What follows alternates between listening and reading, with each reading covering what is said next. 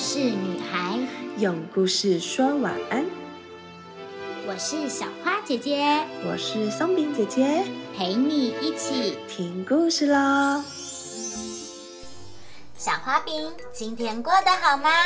又到了周末的故事时间啦！今天要说什么故事呢？嗯，小琪，你为什么闷闷不乐的样子啊？今天上学碰到不开心的事了吗？Oh no！哼，小花姐姐，松饼姐姐，今天小狗说我不爱喝水，会变成丑八怪。哼，他这样说我，我好难过哦。我以后都不要跟他当朋友了啦！哼！哎呀，小琪，小可说的话真的会让人有点伤心呢。但是小可也是真心把你当做朋友，想要提醒你喝水的重要性呀。这样好了，我来分享一个故事吧。听完故事，我们再来想一想，或许小琪你就不会这么难过了。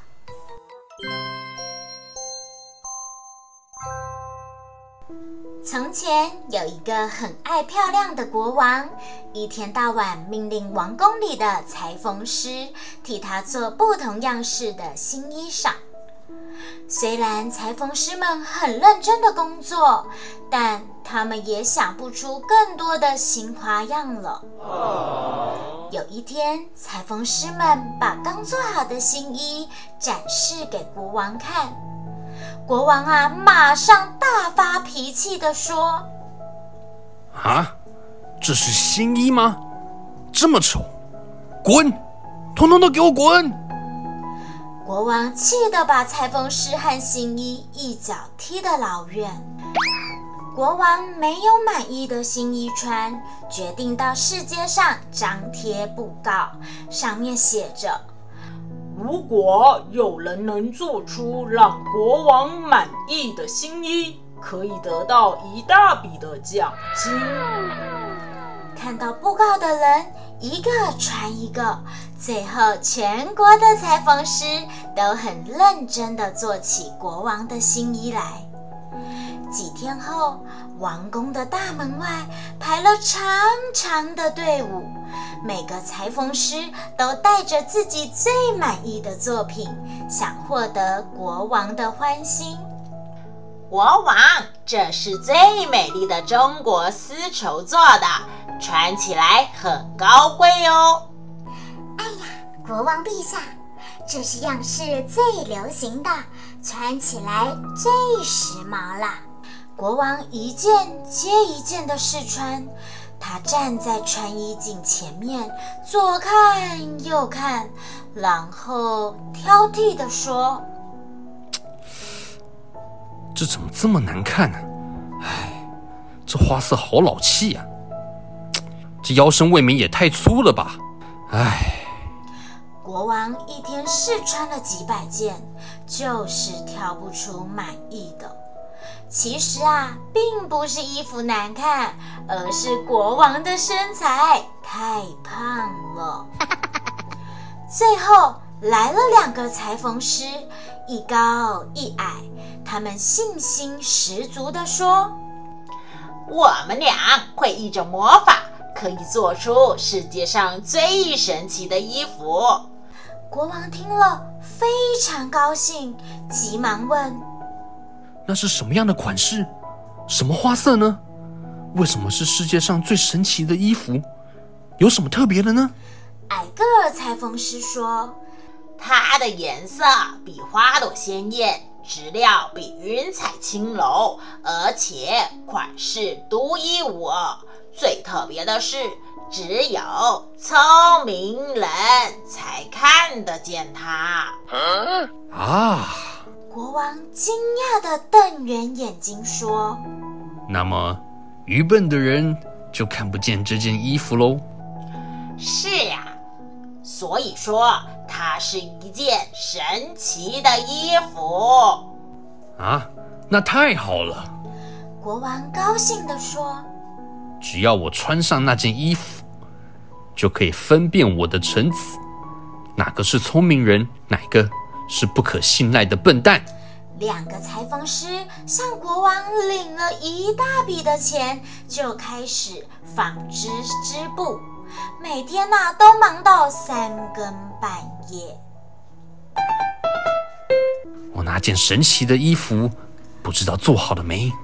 国王越想越心急，忍不住啊想亲自去看看裁缝师织布的情形。可是想了一想，国王又不敢去了，因为他怕万一看不见那块布，不就等于告诉大家他是一个傻瓜国王吗？所以他派了大臣去一探究竟。大臣奉命去查看裁缝师工作的情形，他心里也很害怕，万一看不见布料，不就会被大家嘲笑吗？大臣啊，在门外紧张的一颗心砰砰跳，不过还是深深的吸了一大口气，走进织布房，大声的说。两位裁缝师工作的如何了？国王啊，急着想穿神奇的新衣呢。高个裁缝师笑嘻嘻地说就快好了，就快好了，我们日夜赶工，都快织好了。你看看，你看看，这布料的颜色和花纹多么美丽鲜艳呐、：“大臣上前一看，织布机上面什么也没有。他惊讶的眨眨眼睛，揉揉眼睛，还是空空的。而矮个儿裁缝师指着织布机，得意洋洋地说。大人呀，你看看吧，是不是很漂亮呀？我想国王一定会满意的，您说是不是呢？大臣呆了，他吞吞吐吐半天，才大声地说太太太太漂亮了，我我都看傻了眼，不知道该怎么赞美啦。：“大臣不希望被当作傻瓜，所以不停的赞美。”矮个儿裁缝师说大人呀，请禀告国王，说我们很快就会完成啦。：“大臣马上赶回王宫回报国王。”可是啊，大臣的心里好紧张哦，他不敢说实话，只好假装看见布料了，不断的赞美说哦哦，国王啊，那布料真的很漂亮，颜色鲜艳，花纹精致，布面平滑，好像会发光呢。我从来啊没见过那么漂亮的布料。：“国王啊，开心的笑了。”但是说谎的大臣早已吓出一身的冷汗。国王心里很开心，因为他想，那家伙都能看得见，我一定也能看得见。毕竟我的脑筋，哼，可是比他还聪明了许多啊！国王自信的笑了。国王有了信心以后，就带着侍卫浩浩荡荡的出宫，准备亲自去查看裁缝师织布的情形。国王笑眯眯地走进织布房，睁大眼睛一看，却吓得直冒冷汗。他着急地想：啊，这这是怎么回事？我我怎么看不见呢？难道我真的是个傻瓜？这该怎么办呢？国王打定主意要假装看得见布料。国王啊，装出满意的笑容，笑呵呵地说哈哈哈，这块布料真是漂亮极了，你们说是不是啊？：“侍卫听了也都跟着赞美说呀。是呀，好亮，好光滑，从来没有看过这么高贵的布料。大伙瞧瞧啊，那纹路多细致，多精巧呀！每个人都在夸赞布料好，心里啊却暗自紧张，骂自己为什么这么笨，为什么就看不见布料呢？国王对两位裁缝师说：“好极了，你们把布织好后，赶快替我做件衣服。我准备披着神奇的新衣，到街上游行一圈，看一看全国的人民中有多少个聪明人，又有多少个笨蛋。”说完，国王颁给两位裁缝师最高荣誉勋章，并赏赐了许多的金币。两个裁缝师得到这么多奖赏，很高兴，工作的更加起劲了。只见他们忙个不停，从白天到深夜都不敢休息呢。终于织好了，现在开始剪裁缝线吧。两个裁缝师有模有样的拿起大剪刀，裁剪样式。接着一针一线的缝起来，他们的手不停地比来比去，非常忙碌。当两人忙了好久好久，才大大的松了一口气。哎呀，累死了！不过终于做好了，相信国王一定会很满意的。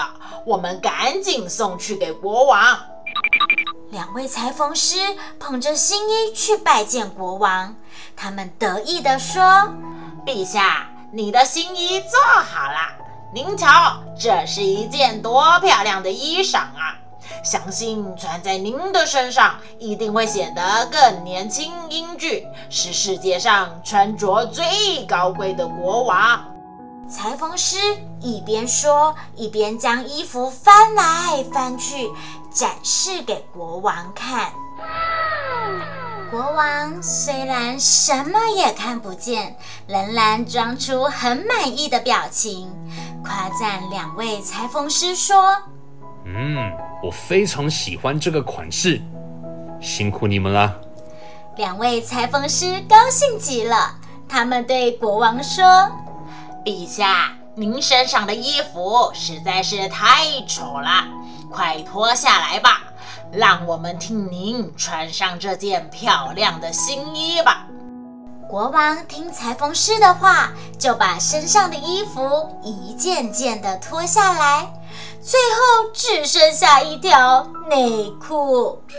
裁缝师比划着说：“国王，请把手伸进衣袖里。”嗯，非常好，刚好合身，不大也不小。国王只觉得空空的，什么也摸不到。不过他仍然站在穿衣镜前面，左看右瞧，一直夸赞说：“嗯，像羽毛一样轻盈，穿起来真凉爽。你们的手艺的确高超，我要好好赏赐你们。”于是国王召唤众臣来，问大家说：“怎么样？我这件衣服是不是真的很好看啊？”臣子们愣了一下，就同声赞美说：“哇，好高贵的衣服呀！陛下，您穿起来真是合适啊！”大家口里赞美着，表情却都怪怪的。国王穿着新衣，得意洋洋地走出王宫，到街上游行。国王一边走一边望向两旁的人群，心想：“我这件衣服是给聪明人看的，不聪明的人就看不见。哼，不知道这群人当中有多少人看得见呢？这件衣服真是神奇。”其实啊，每个人所看见的是一个脱得光光、只剩下一条内裤的国王，但是没有人敢说出来，因为谁也不愿意承认自己是个笨蛋呀。就在这个时候，一个小男孩从人群中跑出来，指着国王哈哈大笑说：“哈哈哈！国王没穿衣服，羞羞脸。”接着他指着国王的肚子说：“哇，你的肚子好大！你不穿衣服，不怕感冒吗？”路旁的人群听到小男孩的笑声，忍不住啊，也跟着笑成一团。大家都觉得好滑稽呀！糟了，我上当了，根本没有新衣嘛，这太丢脸了。国王拉着小男孩的手，匆匆跑回王宫。路边的群众啊，都担心小男孩会不会被国王处罚。没想到。国王不但没有，还赏赐他许多的礼物，并且夸赞他说：“嗯，你是个诚实的孩子，全国只有你对我说实话，让我明白自己是个被人愚弄的傻瓜国王。”国王经过这次教训以后，决心做个勤政爱民的好国王，不再爱穿漂亮的新衣裳了。睡前悄悄话，小花饼听完故事以后，是不是觉得好听的话、不好听的批评都要试着听进去呢？这样才能让自己成为更好的人哟。故事里的国王因为自以为是，只想要很多的新衣裳，一点都不知足，又不愿意承认自己的错误，才闹出了这件糗事呢。现在我们也要想一想，动动脑哦。第一题，小花饼，你是一个勇于说出真相的小朋友吗？第二题，故事中的新一其实就代表着谎言，从来就没有真实的存在过。而两个裁缝师也就代表了贪图利益而不择手段的人。你们觉得这样是对的吗？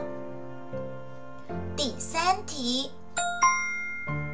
国王因为怕被别人嘲笑而自己骗自己，才会上当受骗。小花饼也有碰过怕别人嘲笑你的时候吗？小琪听完这个故事以后，有没有觉得小可就像说实话的小男孩的角色呢？哦，我懂了，其实小可是为我好。我想啊，明天上学的时候，我会试着找他聊一聊。谢谢他提醒我要多喝水，但也希望啊，他下次换一个说法，不要这么直接说会变成丑八怪嘛。是呀。不要为了一时虚荣的满足而放弃拥有一颗真诚的心，同时勇于说真话，接纳、倾听别人的意见，才会让自己变得更厉害哟。